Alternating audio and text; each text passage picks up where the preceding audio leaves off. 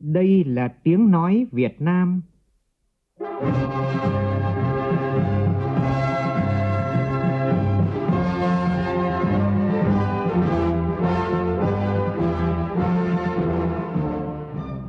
là tiếng nói Việt Nam, phát thanh từ Hà Nội, thủ đô nước Cộng hòa xã hội chủ nghĩa Việt Nam.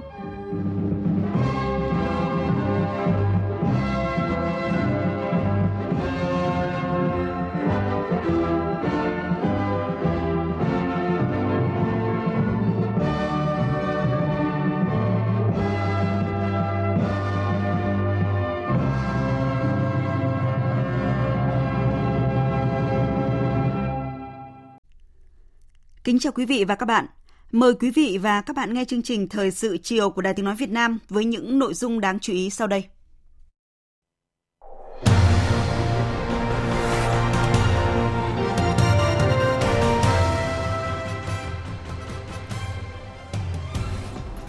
Tổng Bí thư Nguyễn Phú Trọng chủ trì họp Ban Bí thư xem xét thi hành kỷ luật với một số tập thể cá nhân, trong đó đề nghị cảnh cáo nguyên Bộ trưởng Bộ Giáo dục và Đào tạo Phùng Xuân Nhạ.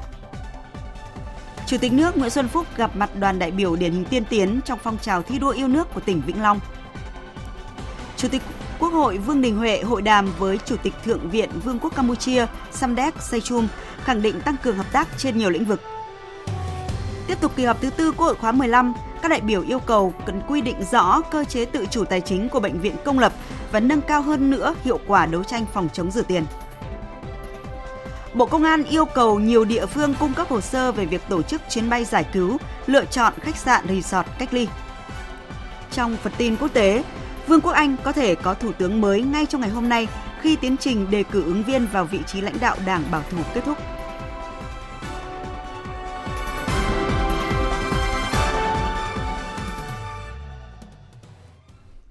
Sau đây là nội dung chi tiết.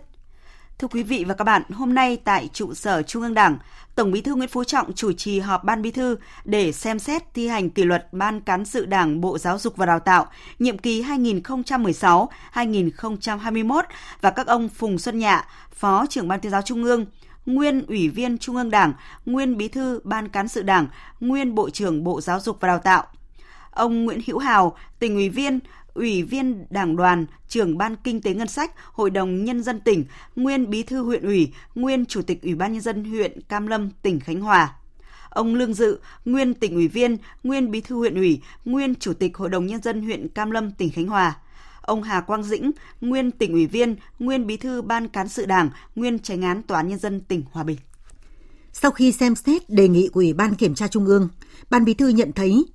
Ban Cán sự Đảng, Bộ Giáo dục và Đào tạo nhiệm kỳ 2016-2021 đã vi phạm nguyên tắc tập trung dân chủ và quy chế làm việc, thiếu trách nhiệm, buông lỏng lãnh đạo để Bộ Giáo dục và Đào tạo và một số tập thể cá nhân vi phạm quy định của Đảng, pháp luật của nhà nước trong công tác tổ chức cán bộ, xây dựng ban hành thể chế chính sách, thực hiện một số dự án đầu tư công, xây dựng chương trình, biên soạn, thẩm định, xuất bản, phát hành sách giáo khoa, tổ chức kỳ thi Trung học phổ thông quốc gia năm 2018 và kỳ thi tốt nghiệp Trung học phổ thông năm 2021 xảy ra nhiều vi phạm. Một số cán bộ ngành giáo dục bị xử lý kỷ luật, xử lý hình sự. Ông Phùng Xuân Nhạ trong thời gian giữ chức Ủy viên Trung ương Đảng, Bí thư Ban Cán sự Đảng, Bộ trưởng Bộ Giáo dục và Đào tạo, chịu trách nhiệm chính, trách nhiệm người đứng đầu đối với những vi phạm của Ban Cán sự Đảng, Bộ Giáo dục và Đào tạo, nhiệm kỳ 2016-2021. Chịu trách nhiệm trực tiếp trách nhiệm cá nhân trong thực hiện chức trách nhiệm vụ được giao. Ông Nguyễn Hữu Hảo và Lương Dự đã vi phạm nguyên tắc tập trung dân chủ, quy định của Đảng, pháp luật của nhà nước, quy chế làm việc trong công tác cán bộ, trong quản lý đất đai, xây dựng. Vi phạm quy định về những điều đảng viên không được làm và trách nhiệm nêu gương. Thiếu trách nhiệm, buông lỏng chỉ đạo quản lý, điều hành, thiếu kiểm tra giám sát để Ban Thường vụ huyện ủy, Ủy ban nhân dân huyện Cam Lâm và một số phòng ban chuyên môn vi phạm pháp luật về quản lý đất đai, xây dựng. Một số cán bộ, trong đó có cả cán bộ chủ chốt bị xử lý kỷ luật. Ông Nguyễn Hữu Hào chịu trách nhiệm chính, trách nhiệm người đứng đầu về các vi phạm khuyết điểm của Ban Thường vụ huyện ủy Cam Lâm nhiệm kỳ 2020-2025, của Ủy ban nhân dân huyện Cam Lâm nhiệm kỳ 2016-2021 Ông Lương Dự chịu trách nhiệm chính, trách nhiệm người đứng đầu về các vi phạm khuyết điểm của Ban Thường vụ huyện ủy Cam Lâm, nhiệm kỳ 2015-2020. ông Hà Quang Dĩnh đã vi phạm quy định của Đảng, cố ý làm trái quy định pháp luật trong hoạt động tố tụng, vi phạm quy định về những điều đảng viên không được làm và trách nhiệm nêu gương, quy chế làm việc, tiêu cực, suy thoái về tư tưởng chính trị, đạo đức lối sống, vi phạm của Ban cán sự Đảng Bộ Bộ Giáo dục Đào tạo và nhiệm kỳ 2016-2021 và ông Phùng Xuân Nhạ đã gây hậu quả nghiêm trọng, ảnh hưởng đến kết quả thực hiện nghị quyết của Ban chấp hành Trung ương Đảng về giáo dục và đào tạo. Nguy cơ gây thất thoát, lãng phí tiền, tài sản nhà nước, nguồn lực xã hội, gây bức xúc trong dư luận. Vi phạm của các ông Nguyễn Hữu Hào, Lương Dự gây hậu quả rất nghiêm trọng, nguy cơ thất thoát lớn ngân sách nhà nước, để lại những hậu quả khó khắc phục ảnh hưởng đến quy hoạch hạ tầng, quản lý đất đai, trật tự xây dựng, sự phát triển của địa phương, gây bức xúc trong dư luận, ảnh hưởng xấu đến uy tín của cấp ủy và chính quyền địa phương. Vi phạm của ông Hà Quang Dĩnh gây hậu quả rất nghiêm trọng, gây bức xúc trong dư luận, ảnh hưởng xấu đến uy tín của tổ chức đảng và toán nhân dân tỉnh Hòa Bình, mất uy tín cá nhân. Căn cứ vào nội dung, tính chất, mức độ, hậu quả, nguyên nhân vi phạm, theo quy định của Đảng về kỷ luật tổ chức đảng, đảng viên vi phạm, Ban Bí thư quyết định thi hành kỷ luật cảnh cáo Ban Cán sự Đảng, Bộ Giáo dục và Đào tạo nhiệm kỳ 2016-2021 và ông Phùng Xuân Nhạ. Cách chức tất cả các chức vụ trong Đảng đối với các ông Nguyễn Hữu Hảo, Lương Dự, khai trừ Đảng đối với ông Hà Quang Dĩnh. Đề nghị các cơ quan chức năng kỷ luật về hành chính đối với các cá nhân trên đồng bộ kịp thời với kỷ luật Đảng. Chiều nay tại Phủ Chủ tịch, Chủ tịch nước Nguyễn Xuân Phúc gặp mặt đoàn đại biểu 108 điển hình tiên tiến trong các phong trào thi đua yêu nước trong phát triển kinh tế xã hội, bảo đảm quốc phòng an ninh của tỉnh Vĩnh Long. Phóng viên Vũ Dũng đưa tin.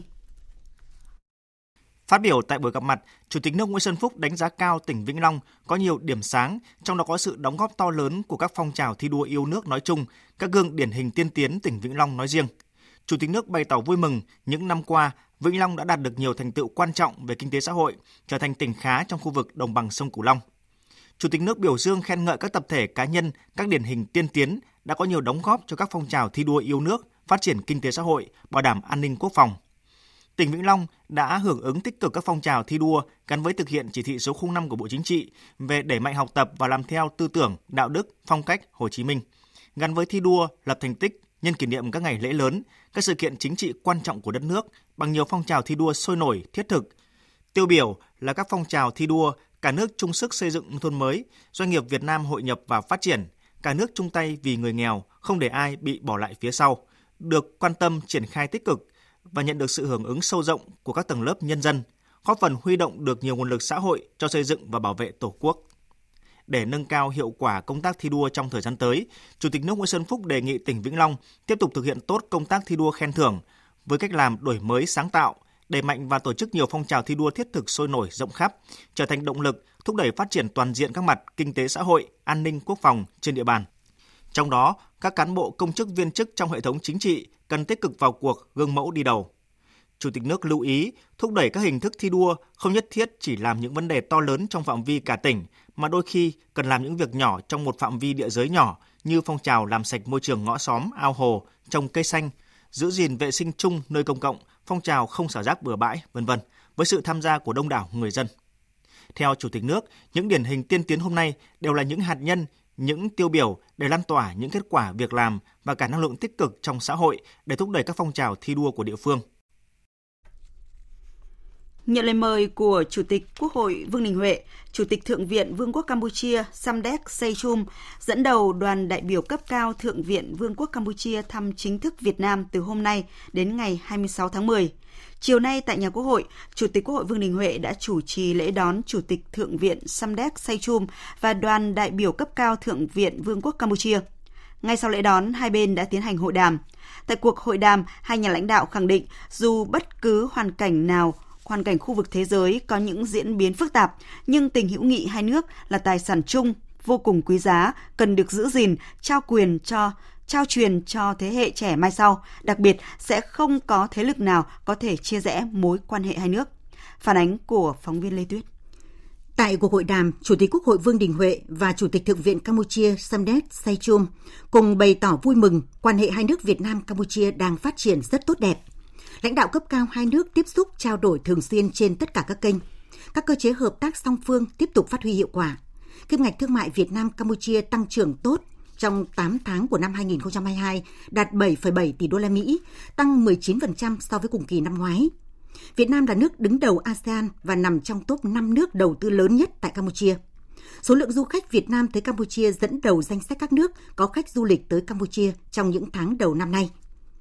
Chủ tịch Quốc hội Vương Đình Huệ mong muốn hai nước cần thúc đẩy sớm hoàn thành quy hoạch tổng thể kết nối hai nền kinh tế Việt Nam Campuchia đến năm 2030 triển khai hiệu quả hiệp định khuyến khích và bảo hộ đầu tư và hiệp định tránh đánh thuế hai lần, tiếp tục tạo điều kiện cho nhà đầu tư doanh nghiệp tại mỗi nước, phối hợp triển khai xúc tiến thương mại quy mô lớn, tổ chức các diễn đàn giao thương để hỗ trợ doanh nghiệp hai nước kết nối đối tác. Việt Nam khuyến khích doanh nghiệp Việt Nam tăng nhập khẩu nông sản và đầu tư chế biến nông sản ở Campuchia. Hai bên hoan nghênh kết quả phân giới cắm mốc mà hai nước đã đạt được trong thời gian qua – đồng thời kiến nghị chính phủ hai nước giải quyết phần còn lại ngày càng sớm, theo đúng tinh thần của cuộc họp cấp cao hai đảng là biến đường biên giới thành đường biên giới hòa bình, hợp tác và phát triển, đồng thời đánh giá cao ý tưởng mở chợ kiểu mẫu tại cửa khẩu hai bên. Kiến nghị chính phủ hai nước thúc đẩy ký kết hiệp định thương mại biên giới hai nước Campuchia Việt Nam nhằm mang lại lợi ích cho nhân dân hai nước. Chủ tịch Quốc hội Vương Đình Huệ đề nghị về hợp tác an ninh quốc phòng, hai bên cần thực hiện hiệu quả các nghị định thư, kế hoạch hợp tác quốc phòng an ninh đã ký kết, hợp tác quản lý hiệu quả về giữ gìn an ninh biên giới, kiểm soát chặt chẽ để ngăn chặn các loại tội phạm và xuất nhập cảnh bất hợp pháp, hoạt động tội phạm buôn bán người,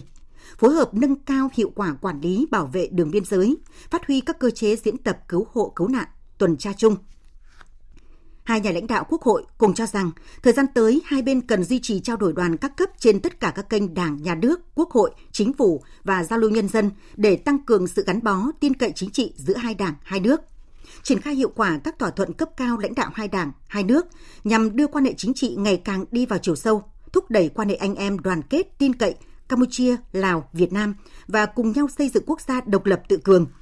Hai bên tiếp tục phối hợp triển khai tốt các hoạt động của năm hữu nghị Việt Nam Campuchia, Campuchia Việt Nam 2022, nhất là các chuyến thăm cấp cao.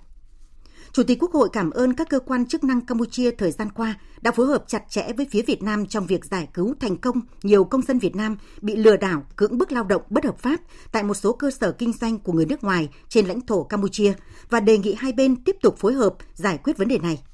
Cảm ơn và mong muốn Campuchia tiếp tục phối hợp hỗ trợ tìm kiếm, cất bốc và hồi hương hài cốt liệt sĩ quân tình nguyện và chuyên gia Việt Nam hai nhà lãnh đạo đánh giá cao hợp tác hai nước tại các diễn đàn quốc tế, ASEAN, khu vực và tiểu vùng. Chủ tịch Quốc hội đề nghị hai bên tăng cường trao đổi tham vấn về các vấn đề chiến lược liên quan đến an ninh phát triển của khu vực cũng như của mỗi nước, nỗ lực duy trì đoàn kết, thống nhất và khẳng định vai trò trung tâm của ASEAN trong các vấn đề an ninh khu vực, đề cao lập trường nguyên tắc của ASEAN về Biển Đông, thực hiện nghiêm túc đầy đủ tuyên bố về ứng xử của các bên ở Biển Đông DOC và sớm đạt được Bộ Quy tắc ứng xử ở Biển Đông COC thực chất, hiệu lực, hiệu quả, phù hợp với luật pháp quốc tế. Về Quốc hội Việt Nam và hợp tác nghị viện giữa hai nước, hai nhà lãnh đạo cùng mong muốn hai bên duy trì tiếp xúc cấp cao và các cấp giữa các nghị sĩ hai nước, giữa nhóm nghị sĩ hữu nghị Quốc hội Việt Nam và nhóm nghị sĩ hữu nghị trẻ, tiếp tục phát huy vai trò cơ quan lập pháp hai nước trong thúc đẩy quan hệ song phương. Hai bên tăng cường ủng hộ và giám sát chung nhằm thúc đẩy các bộ ngành địa phương, các doanh nghiệp tích cực triển khai hiệu quả các hiệp ước, hiệp định, thỏa thuận đã ký kết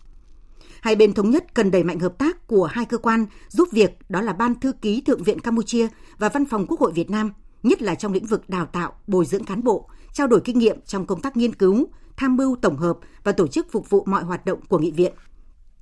Tiếp tục phát huy cơ chế phối hợp tại các diễn đàn đa phương như Đại hội đồng Liên nghị viện ASEAN, Đại hội đồng Liên nghị viện Thế giới, Diễn đàn Nghị viện châu Á Thái Bình Dương, Liên minh Nghị viện Pháp ngữ và các tổ chức nghị viện đa phương khác – Chủ tịch Quốc hội Vương Đình Huệ khẳng định Quốc hội Việt Nam sẵn sàng phối hợp với Thượng viện và Quốc hội Campuchia vì sự thành công của Đại hội đồng IPA 43 do Nghị viện Campuchia làm chủ nhà tổ chức vào tháng 11 tới. Mời quý vị và các bạn tiếp tục nghe chương trình Thời sự chiều với các tin quan trọng khác. Tiếp tục chương trình họp thứ tư, Quốc hội khóa 15. Vào chiều nay, Quốc hội thảo luận tại tổ về dự thảo nghị quyết ban hành nội dung kỳ họp Quốc hội sửa đổi, dự án luật phòng chống rửa tiền sửa đổi, dự thảo nghị quyết của Quốc hội về thời hiệu xử lý kỷ luật đối với cán bộ công chức viên chức. Phản ánh của phóng viên Minh Hường. Cho ý kiến về dự án luật phòng chống rửa tiền sửa đổi, các đại biểu đánh giá dự thảo luật lần này đã nâng cao hơn nữa hiệu quả trong đấu tranh phòng chống rửa tiền, cải thiện hơn chế định về thu thập thông tin, về xử lý thông tin và chia sẻ thông tin. Đó là ba vấn đề ban soạn thảo đã tiếp thu đầy đủ qua kinh nghiệm đấu tranh phòng chống rửa tiền của thế giới cũng như thực tiễn ở Việt Nam. Tuy nhiên, theo đại biểu Đỗ Đức Hiển, đoàn đại biểu Quốc hội thành phố Hồ Chí Minh, một số quy định của dự án luật phòng chống rửa tiền còn thiếu hoặc chung chung chưa chặt chẽ. Đại biểu đề nghị luật cần có những quy định minh bạch để dễ áp dụng và phát huy hiệu lực cao trong thực tiễn. Khoản 3 điều 19 của luật thì quy định chung về trách nhiệm của đối tượng báo cáo khi cung cấp các sản phẩm dịch vụ mới hoặc sản phẩm dịch vụ hiện có áp dụng công nghệ mới là phải áp dụng các biện pháp cần thiết để giảm thiểu rủi ro về rửa tiền. Các biện pháp cần thiết ở đây là gì thì luật cũng chưa quy định, à, là cũng không giao cho chính phủ quy định chi tiết. Tôi cho rằng là những cái quy định mang tính chất tùy nghi như này cũng rất là khó. Đại biểu Nguyễn Xuân Thắng, đoàn Quảng Ninh cho rằng, trong điều kiện hội nhập sâu rộng vào việc phòng chống tội phạm quốc tế, khủng bố, thậm chí tiền lòng vòng bằng nhiều hình thức để ủng hộ cho các lực lượng thù địch chống phá, dự án luật cần phải làm rõ các khái niệm về rửa tiền hơn nữa. Thông thường ấy thì nói rửa tức là phải tiền phải bẩn, à. tức là cái tiền này là tiền do vi phạm mà có, nguồn gốc không rõ ràng. Nhưng mà có một số cái dạng tiền thế này có lẽ cũng cần phải coi đấy là rửa tiền. Tức là những cái tiền ấy mà các cái tổ chức quốc tế hoặc là thông qua cá nhân tập hợp lại, rồi sử dụng cái nguồn tiền đó dưới nhiều hình thức quà tặng cho vay. Hình thức thì có vẻ rất là dễ chấp nhận, nhưng thực chất là ủng hộ cho các cái hoạt động khủng bố. Các cái hoạt động đấy cũng là một cách rửa tiền ngược, tức là từ cái tiền sạch hoặc là có nguồn gốc mà trở thành tiền bẩn. Thì bây giờ là vấy bẩn nữa. Cho nên cái khái niệm rửa tiền ở đấy theo tôi phải làm rất là rõ và phải nhìn từ cả hai phía. Nếu không là chúng ta bỏ lọt tội phạm. Đại biểu Trình Lam Sinh đoàn An Giang cho rằng dự thảo luật cần bổ sung thêm quy định liên quan đến phòng chống rửa tiền ảo. Hiện nay đó là pháp luật Việt Nam là chưa có chấp nhận, nhưng mà trong thực tế là có giao dịch, giao dịch rất nhiều và cũng rất nhiều người tham gia vào cái sàn tiền ảo. Đây là cái nơi có thể là sẽ trở thành là cái điểm rửa tiền nhiều nhất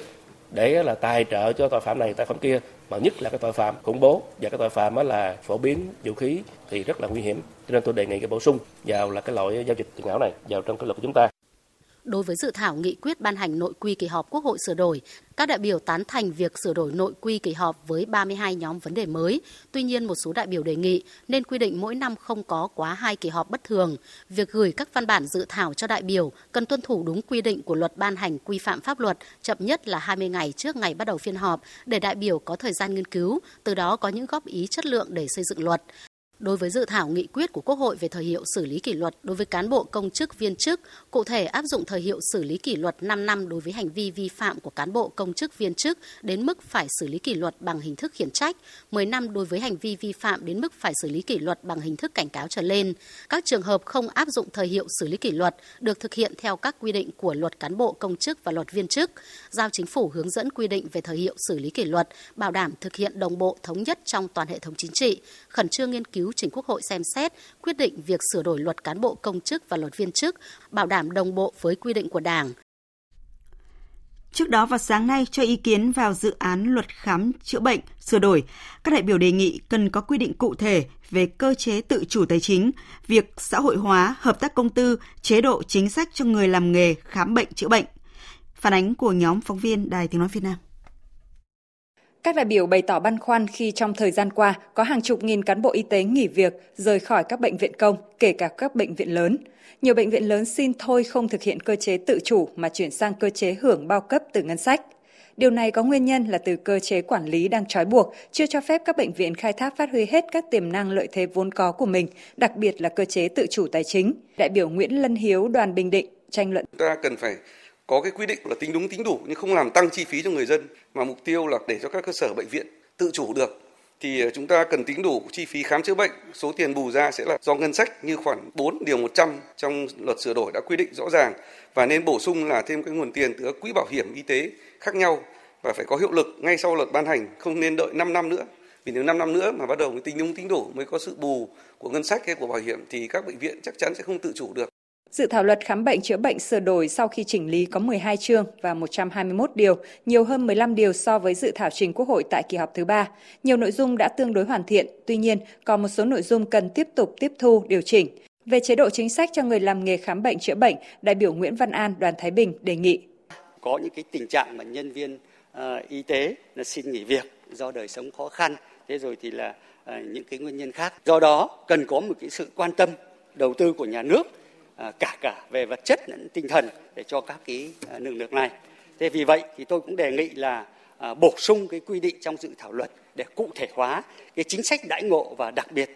đối với hành nghề. Đại biểu Tạ Văn Hạ đoàn Quảng Nam cho rằng các quy định về cơ sở khám chữa bệnh công lập, xã hội hóa, giá dịch vụ, phân cấp chuyên môn, giấy phép hành nghề, khám chữa bệnh từ xa, dinh dưỡng trong khám chữa bệnh đều là những vấn đề mới nhưng vẫn chưa được làm rõ trong dự thảo luật. Chúng ta phân cấp là theo cái chuyên môn kỹ thuật. Trong đó chúng ta phân làm 3 cấp, cấp ban đầu và cấp cơ bản và cấp chuyên sâu. Tôi cũng đồng ý với phương án và giải trình và tôi cũng ủng hộ cái việc là phân cấp theo ba cái cấp như thế này. Thế nhưng mà trong quy định chúng ta phải làm rõ cái mối quan hệ giữa các cấp bệnh viện như thế nào. Từ cái cấp ban đầu lên cấp cơ bản rồi lên cấp chuyên sâu là làm sao. Quan hệ giữa các đơn vị, các cái cơ sở khám chữa bệnh công và các cơ sở khám chữa bệnh tư trong phân cấp như nào. Chính sách của nhà nước đối với từng cấp này cụ thể ra làm sao. Trong một cơ sở khám chữa bệnh thì có thể có cả ba cái cấp này không?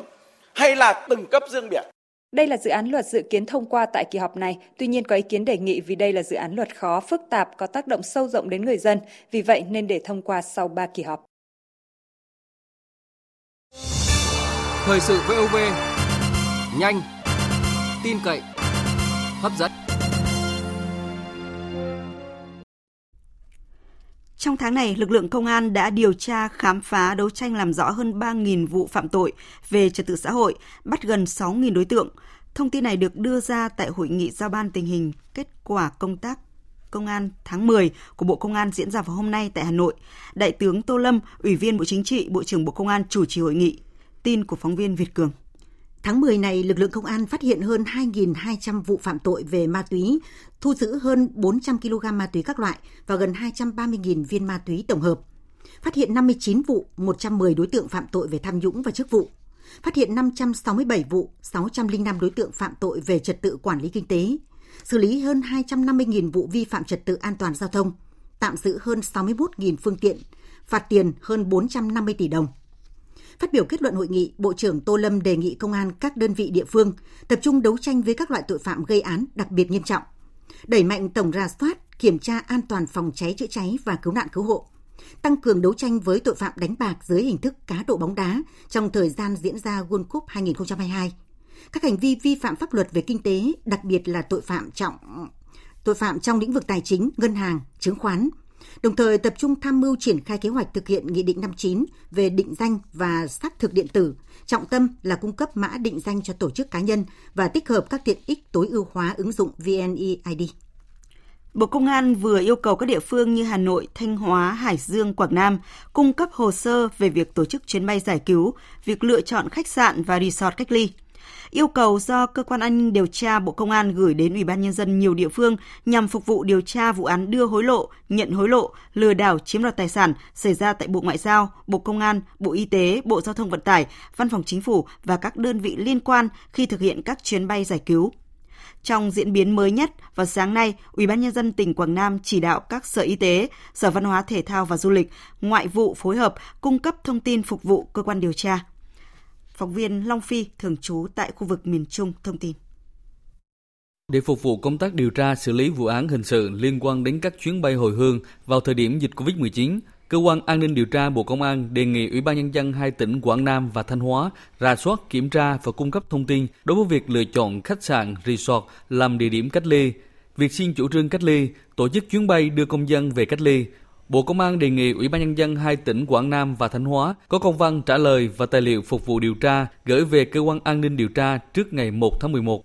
Ông Nguyễn Thanh Hồng, Giám đốc Sở Văn hóa Thể thao và Du lịch tỉnh Quảng Nam cho biết, đơn vị đang phối hợp với các sở ngành liên quan để cung cấp thông tin theo chỉ đạo của Ủy ban Nhân dân tỉnh Quảng Nam. Thời điểm xảy ra dịch COVID-19, tỉnh Quảng Nam có 36 cơ sở lưu trú đăng ký nhưng chỉ có 31 đơn vị đủ điều kiện được cấp phép. Sau đó, 3 đơn vị xin thôi vì các điều kiện yêu cầu nghiêm ngặt nhất là phải đảm bảo công tác phòng chống dịch COVID-19. Đại diện lãnh đạo Sở Y tế tỉnh Quảng Nam cho biết, đơn vị đang rà soát tổng hợp các thông tin liên quan theo yêu cầu của Bộ Công an. Việc triển khai đón công dân nước ngoài về cách ly có phân cấp nội dung công việc cụ thể đối với từng ngành địa phương. Được biết, năm 2021, dịch COVID-19 bùng phát, Cục lãnh sự Bộ Ngoại giao tổ chức 173 chuyến bay đưa hơn 50.000 công dân thuộc diện ưu tiên về nước. Bộ Ngoại giao phối hợp với các bộ ngành tổ chức hơn 400 chuyến bay đưa về nước hơn 70.000 người, cách ly tại cơ sở dân sự theo hình thức tự nguyện trả phí. Tổng số chuyến bay về nước trong năm 2021 là gần 600 chuyến và đưa khoảng 120.000 người về nước.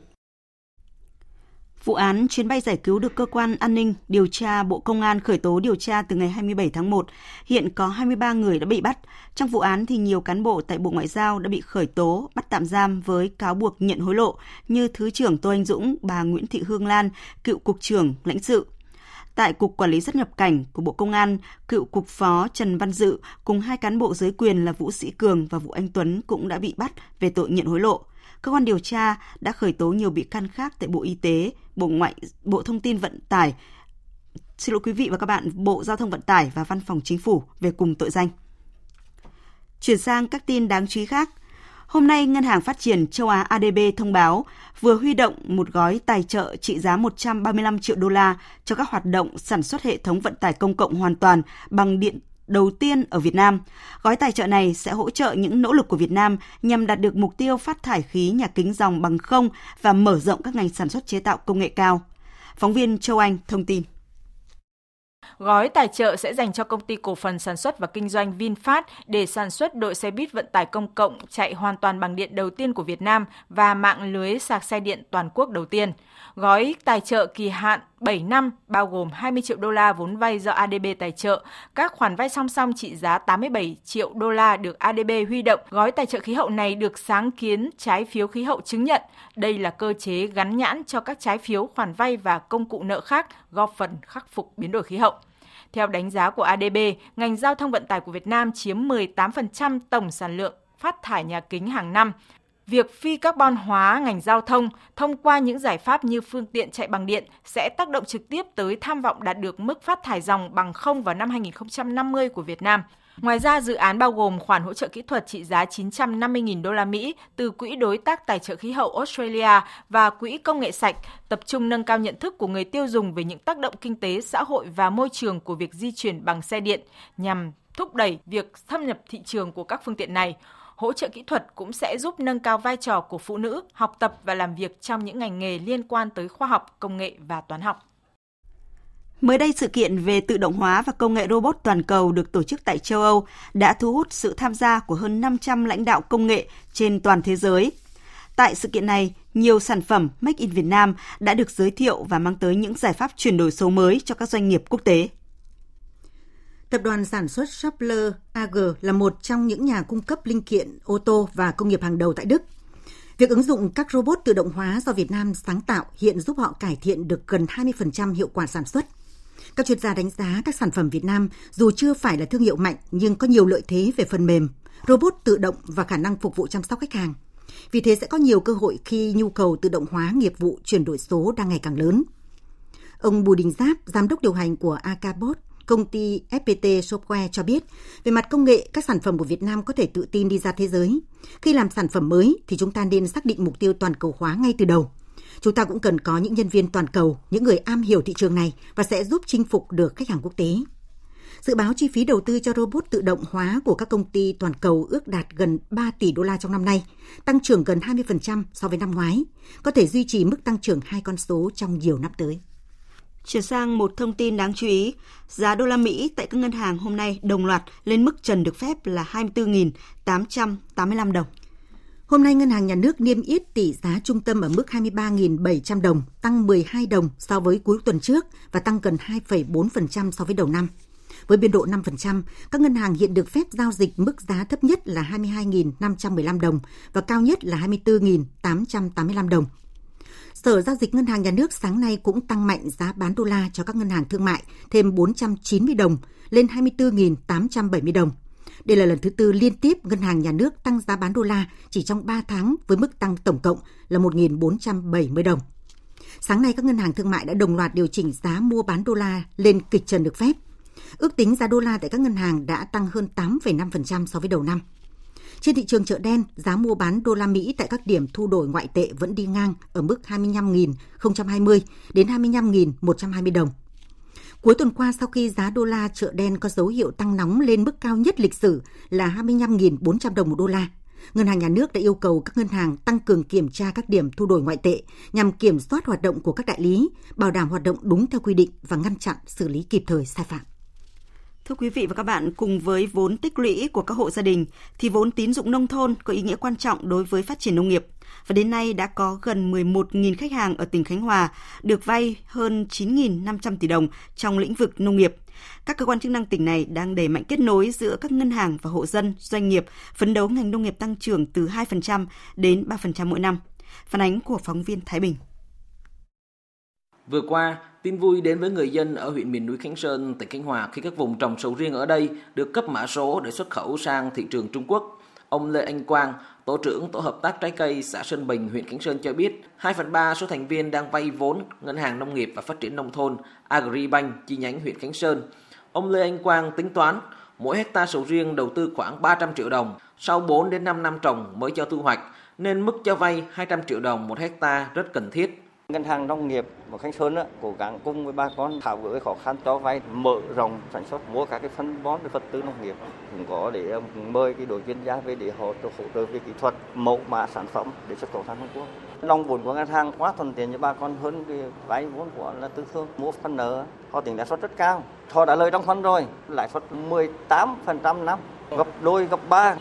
Hiện nay, các chi nhánh ngân hàng đang triển khai chương trình hỗ trợ lãi suất 2% từ nguồn ngân sách nhà nước 40.000 tỷ đồng. Theo Nghị định số 31 năm 2022 về hỗ trợ lãi suất từ ngân sách nhà nước đối với khoản vay của doanh nghiệp, hợp tác xã, hộ kinh doanh. Toàn tỉnh Khánh Hòa đã hỗ trợ lãi suất cho 9 doanh nghiệp trong lĩnh vực công nghiệp chế biến, chế tạo. Dư nợ được hỗ trợ lãi suất gần 150 tỷ đồng. Bà Lâm Thị Hồng, Phó Giám đốc Agribank chi nhánh Khánh Hòa cho biết hầu như là các khách hàng ở vùng nông nghiệp nông thôn, các cái hộ kinh doanh nhỏ lẻ không có đăng ký kinh doanh.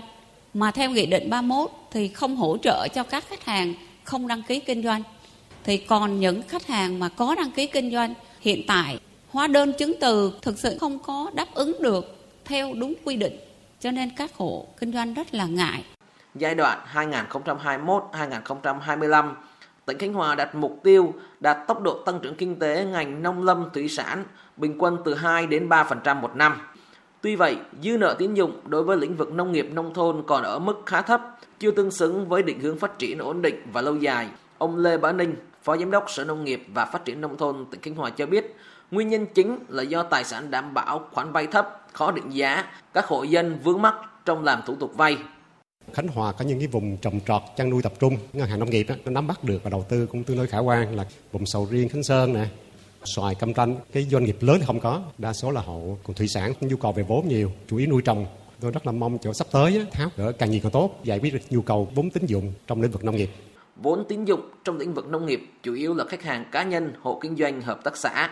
Sắp đến các cơ quan tỉnh Khánh Hòa tiếp tục tuyên truyền để mọi người dân ở nông thôn nắm rõ các chủ trương chính sách ưu đãi đối với lĩnh vực nông nghiệp. Ông Đỗ Trọng Thảo, Phó Giám đốc Ngân hàng Nhà nước chi nhánh tỉnh Khánh Hòa cho rằng các chi nhánh tín dụng cần cải tiến phương thức cho vay theo hướng đơn giản hóa thủ tục, giấy tờ phù hợp, linh hoạt trong việc áp dụng cơ chế bảo đảm tiền vay Chúng tôi chỉ đạo các ngân hàng thương mại ra soát lại tất cả các khoản vay từ đầu năm cho tới nay có rất nhiều khoản vay đủ điều kiện hỗ trợ lãi suất. Ngân hàng phải rà soát khoản vay nào đủ điều kiện hỗ trợ lãi suất phải triển khai ngay. Chúng tôi cũng tiếp tục động viên doanh nghiệp, người dân không e ngại cái việc hỗ trợ lãi suất, phối hợp với ngân hàng và ngành ngân hàng sẽ hướng dẫn làm hồ sơ để sớm được hỗ trợ lãi suất.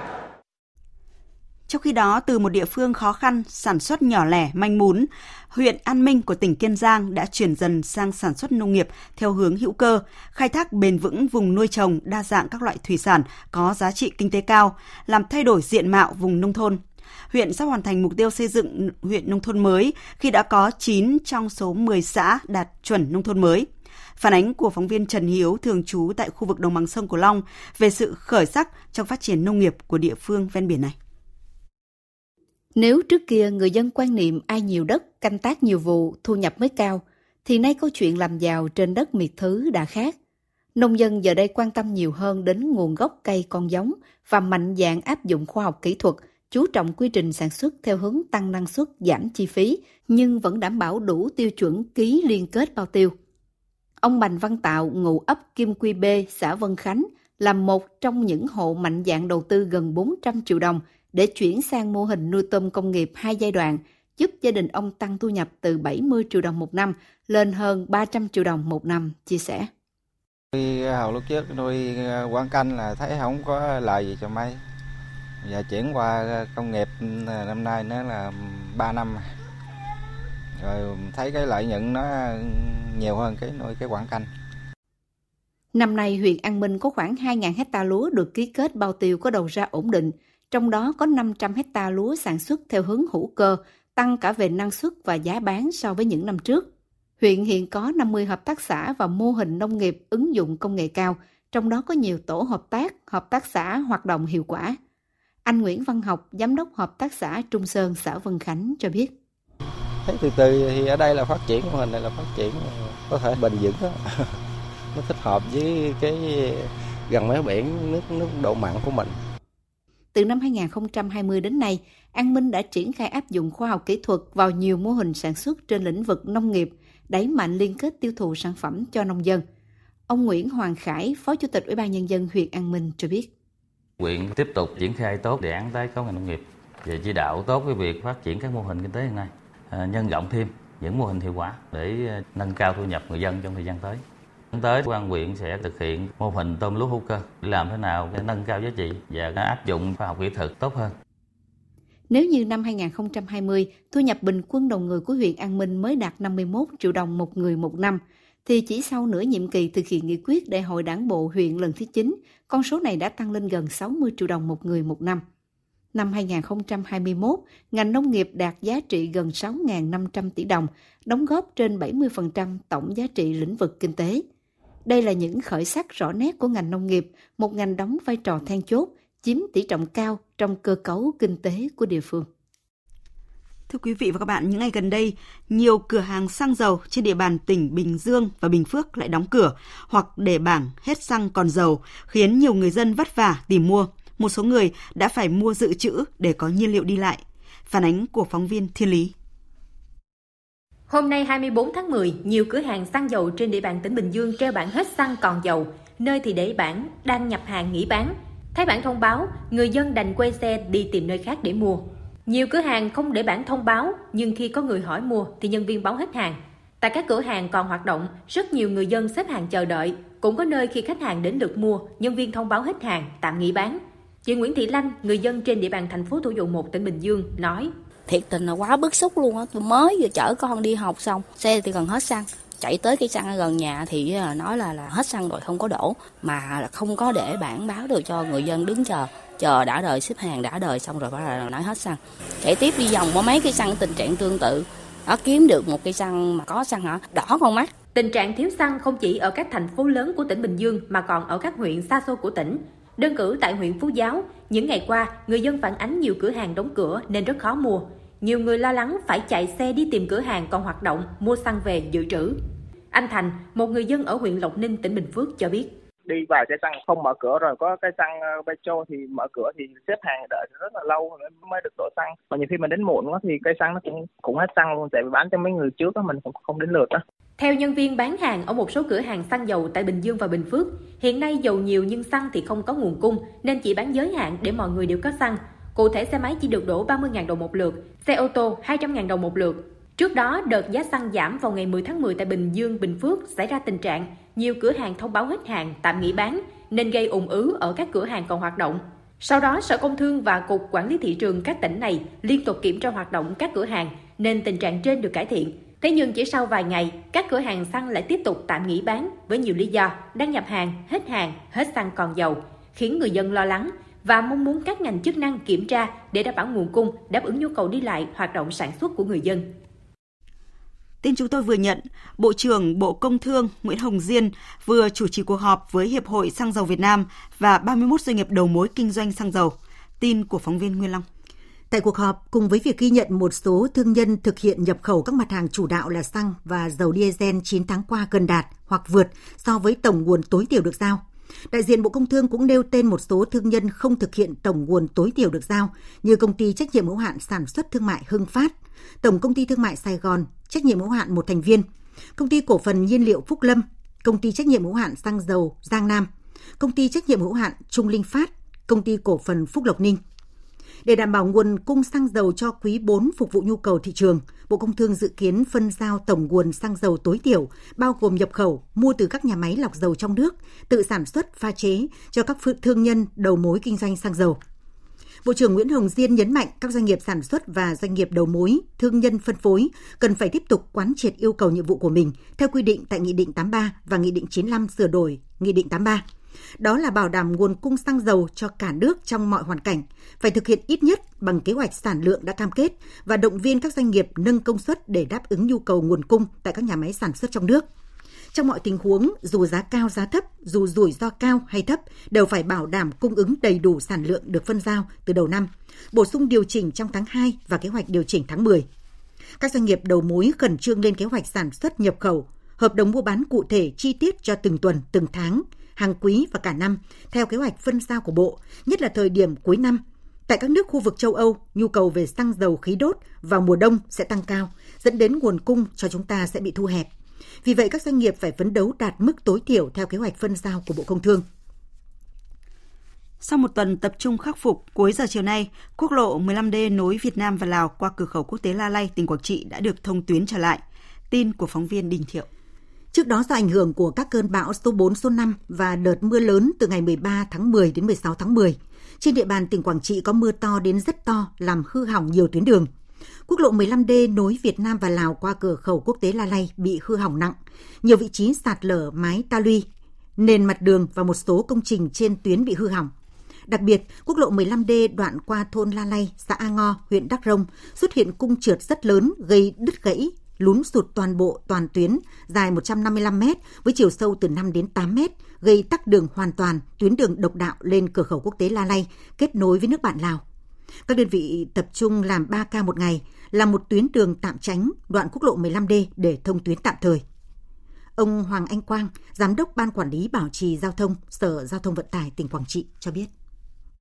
ở đây tức là làm một cái đường tạm để cho phương tiện bà con đi. Thì cái đường tạm cái mặt đường từ năm mét rưỡi đến sáu mét rưỡi toàn bộ xe container tất cả các phương tiện lưu thông. Cái phần uh, còn lại thì thì vẫn tiếp tục làm cũng có khó khăn tại vì do vướng cái công tác giải phóng mặt bằng thì dừng phải phối hợp với chính quyền địa phương rồi các ờ, đơn vị ờ, liên quan để thực hiện công tác giải phóng mặt bằng. Tiếp theo chương trình là một số thông tin thời tiết đáng chú ý. Thưa quý vị và các bạn, từ đêm nay đến ngày 26 tháng 10, ở khu vực từ Thanh Hóa đến Quảng Ngãi có mưa vừa, mưa to, có nơi mưa rất to và rông, với lượng mưa có nơi trên 300 mm. Mưa lớn ở khu vực Trung Trung Bộ còn có khả năng kéo dài đến ngày 26 tháng 10. Nguy cơ xảy ra lũ quét, sạt lở đất tại các khu vực vùng núi và ngập úng tại các khu vực trũng thấp các tỉnh miền Bắc, trong đó có thủ đô Hà Nội mai có nắng mạnh và nóng nhẹ vào đầu buổi trưa và đầu giờ chiều. Kiểu thời tiết này sẽ còn duy trì trong nhiều ngày tới ở miền Bắc cho đến khoảng ngày 28-29 tháng 10. Một đợt không khí lạnh sẽ tăng cường trở lại nơi đây khiến cho nền nhiệt giảm. Tây Nguyên và Nam Bộ duy trì hình thái thời tiết ngày nắng gián đoạn, mưa rông sẽ xuất hiện vào chiều và tối.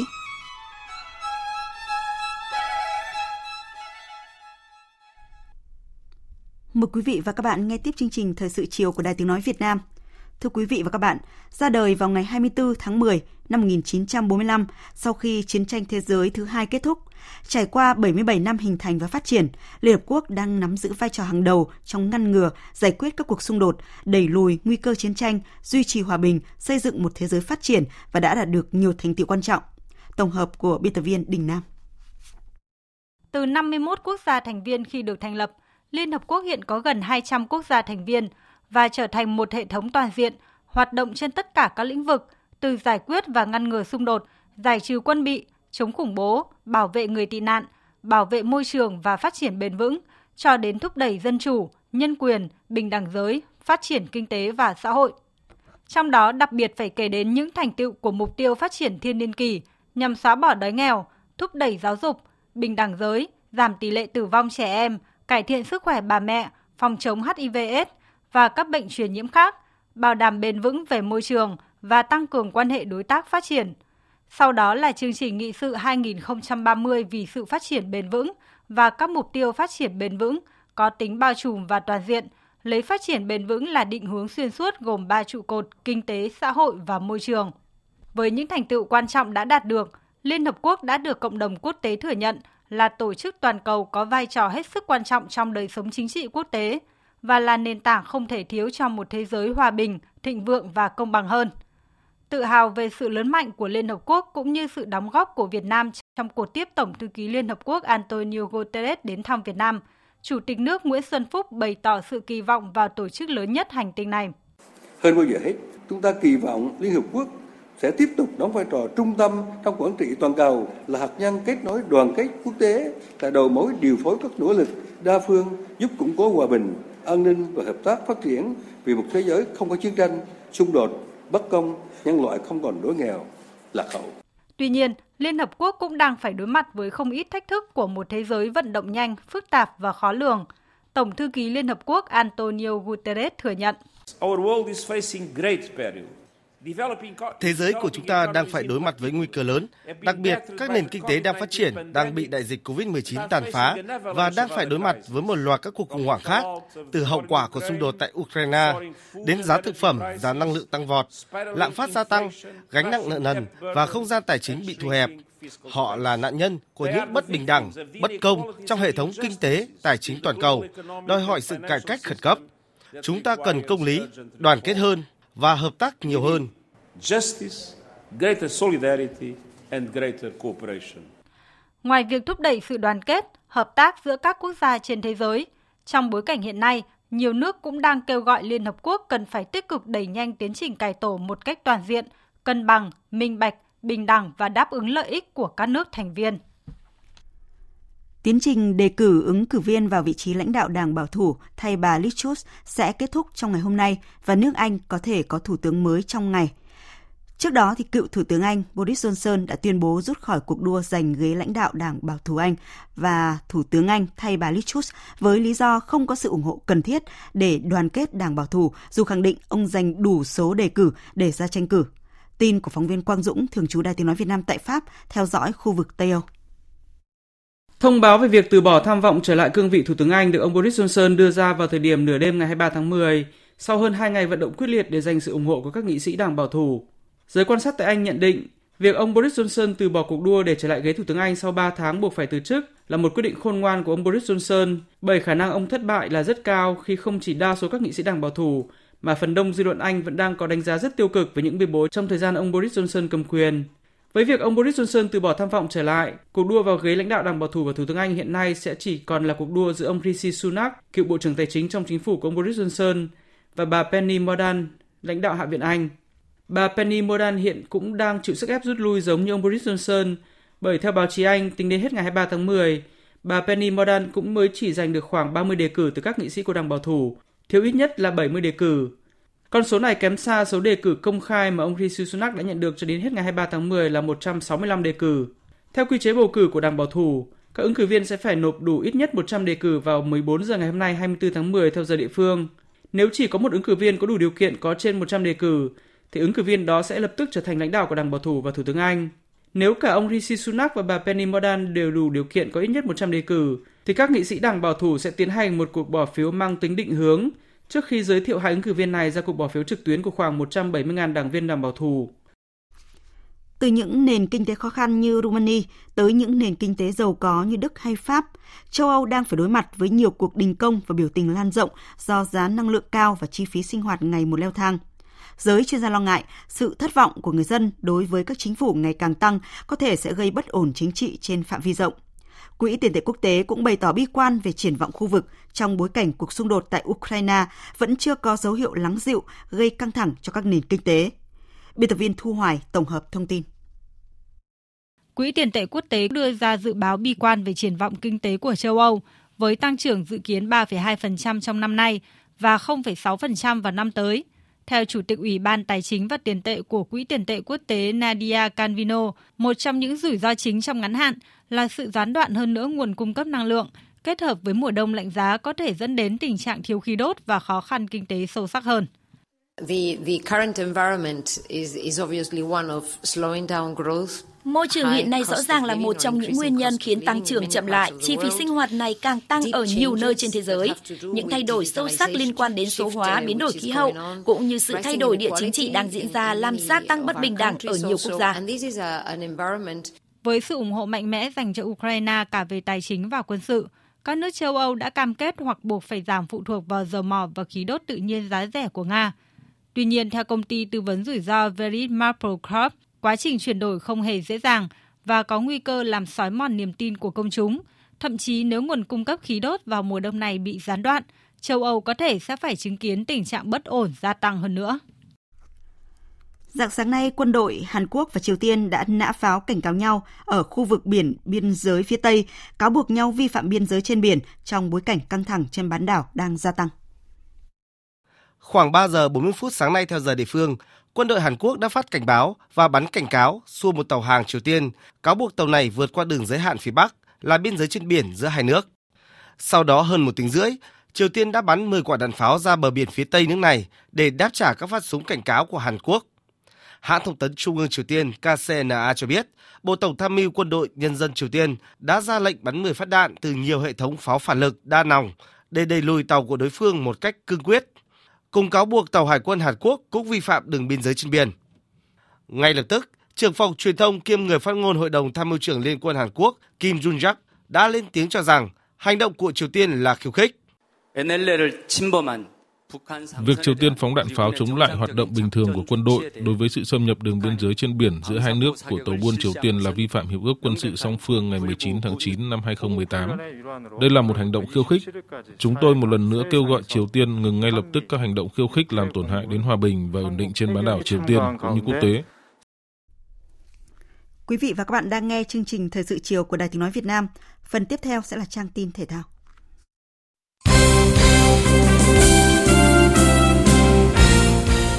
quý vị và các bạn, sáng nay huấn luyện viên Mai Đức Chung và các thành viên đoàn công tác Liên đoàn bóng đá Việt Nam đã tới thăm sân vận động lớn nhất tại New Zealand với sức chứa 50.000 khán giả Eden Park. Đây là sân thi đấu chính thức mà đội tuyển nữ Việt Nam sẽ đá trận gia quân với đương kim vô địch đội tuyển Mỹ tại bảng E World Cup nữ 2023 vào ngày 22 tháng 7 năm 2023. Bên cạnh đó, đoàn công tác của Liên đoàn bóng đá Việt Nam cũng khảo sát các cụm sân tập, khách sạn tại thành phố Auckland trước khi quyết định nơi đóng quân của đội trong thời gian diễn ra vòng chung kết FIFA World Cup nữ 2023. Sau một ngày tạm nghỉ, ngày mai 25 tháng 10, giải Futsal HD Bank vô địch quốc gia 2022 sẽ trở lại với các trận đấu thuộc vòng 12. Ở vòng này, đương kim vô địch Thái Sơn Nam chỉ phải gặp một đội bóng ở nhóm cuối là Tân Hiệp Hưng. Trong khi đó, Savinet Khánh Hòa phải chạm trán đội bóng đầu bảng Sahako. Hai trận đấu còn lại của vòng 12 sẽ diễn ra vào ngày 26 tháng 10. Hiếu Hoa Đà Nẵng đọ sức với Sài Gòn FC, trong khi hai đội cuối bảng là Cao Bằng và Hưng Gia Khang Đắk Lắk sẽ tranh tài với nhau.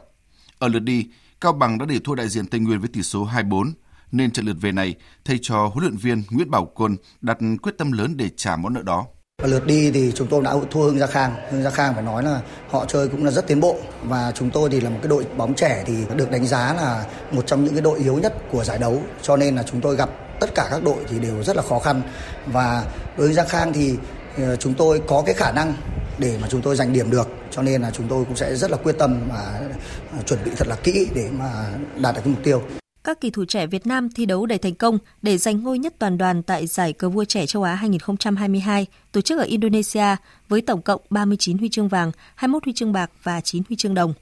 Giải Marathon Quốc tế thành phố mới Bình Dương 2022 diễn ra cuối tuần qua đã tạo nên sức thu hút lớn đối với những người yêu chạy bộ trong nước và quốc tế. Kết thúc giải, ở nội dung Marathon Nam, nhà vô địch SEA Games 31 Hoàng Nguyên Thanh giành giải nhất với thành tích 2 giờ 40 phút 16 giây. Ở nội dung Marathon nữ, vận động viên Phạm Thị Bình bỏ xa các đối thủ để cán đích đầu tiên. Hai giải thưởng cao nhất ở cự ly bán marathon 21 km thuộc về Lê Hữu Lộc và Hoàng Thị Ngọc Hoa. Nữ vận động viên đang sở hữu huy chương đồng SEA Games. Ngọc Hoa chia sẻ. Hôm nay em còn được à, chạy với à, rất nhiều người ở trên đường chạy, hay là mọi người động viên nhau, em cảm thấy rất là có nhiều động lực. Sáng nay, giải bơi lặn các vận động viên xuất sắc quốc gia năm 2022 đã khởi tranh tại khu thể thao dưới nước tỉnh Tiền Giang. Tham dự giải có hơn 250 huấn luyện viên, vận động viên đến từ 21 tỉnh thành phố ngành trên cả nước. Những vận động viên đạt thành tích cao lần này là cơ sở để tuyển chọn vận động viên cho đội tuyển trẻ và đội tuyển quốc gia. Dự báo thời tiết Mời quý vị và các bạn nghe dự báo thời tiết đêm nay và ngày mai. Phía Tây Bắc Bộ đêm có mưa vài nơi, sáng sớm có sương mù, ngày nắng, gió nhẹ, đêm và sáng sớm trời lạnh, có nơi trời rét. Nhiệt độ từ 20 đến 31 độ, có nơi dưới 16 độ. Khu vực Đông Bắc Bộ đêm có mưa vài nơi, sáng sớm có sương mù, ngày nắng, riêng khu vực đồng bằng và ven biển có mưa, mưa rào rải rác và có nơi có rông. Gió đông đến đông bắc cấp 2, cấp 3, đêm và sáng sớm trời lạnh, vùng núi có nơi trời rét, nhiệt độ từ 20 đến 30 độ. Khu vực từ Thanh Hóa đến Thừa Thiên Huế có mưa vừa, mưa to, có nơi mưa rất to và rải rác có rông. Gió Bắc đến Tây Bắc cấp 2, cấp 3. Phía Bắc đêm và sáng sớm trời lạnh, nhiệt độ từ 21 đến 27 độ. Khu vực từ Đà Nẵng đến Bình Thuận, phía Bắc có mưa vừa, mưa to, có nơi mưa rất to và rải rác có rông. Phía Nam có mưa rào và rông vài nơi, riêng chiều tối có mưa rào và rông rải rác. Gió Bắc đến Đông Bắc cấp 2, cấp 3, nhiệt độ từ 23 đến 32 độ. Khu vực Tây Nguyên và Nam Bộ đêm có mưa rào và rông vài nơi, ngày nắng gió nhẹ, nhiệt độ từ 18 đến 34 độ.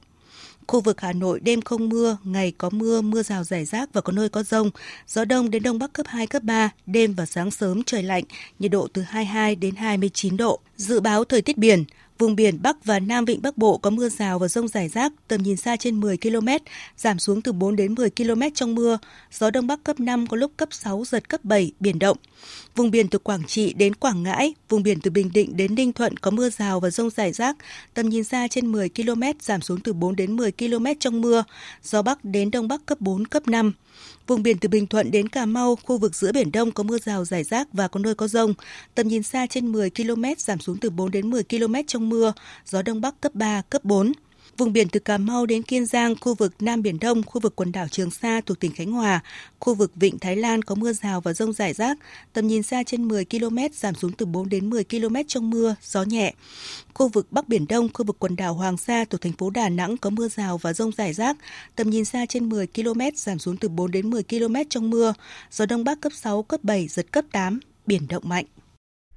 Thông tin thời tiết vừa rồi đã kết thúc chương trình thời sự chiều nay. Chương trình do các biên tập viên Hải quân, Nguyễn Hằng, Hùng Cường cùng phát thanh viên Minh Nguyệt, kỹ thuật viên Thu Hiền thực hiện, chịu trách nhiệm nội dung Hoàng Trung Dũng. Cảm ơn quý vị và các bạn đã quan tâm theo dõi.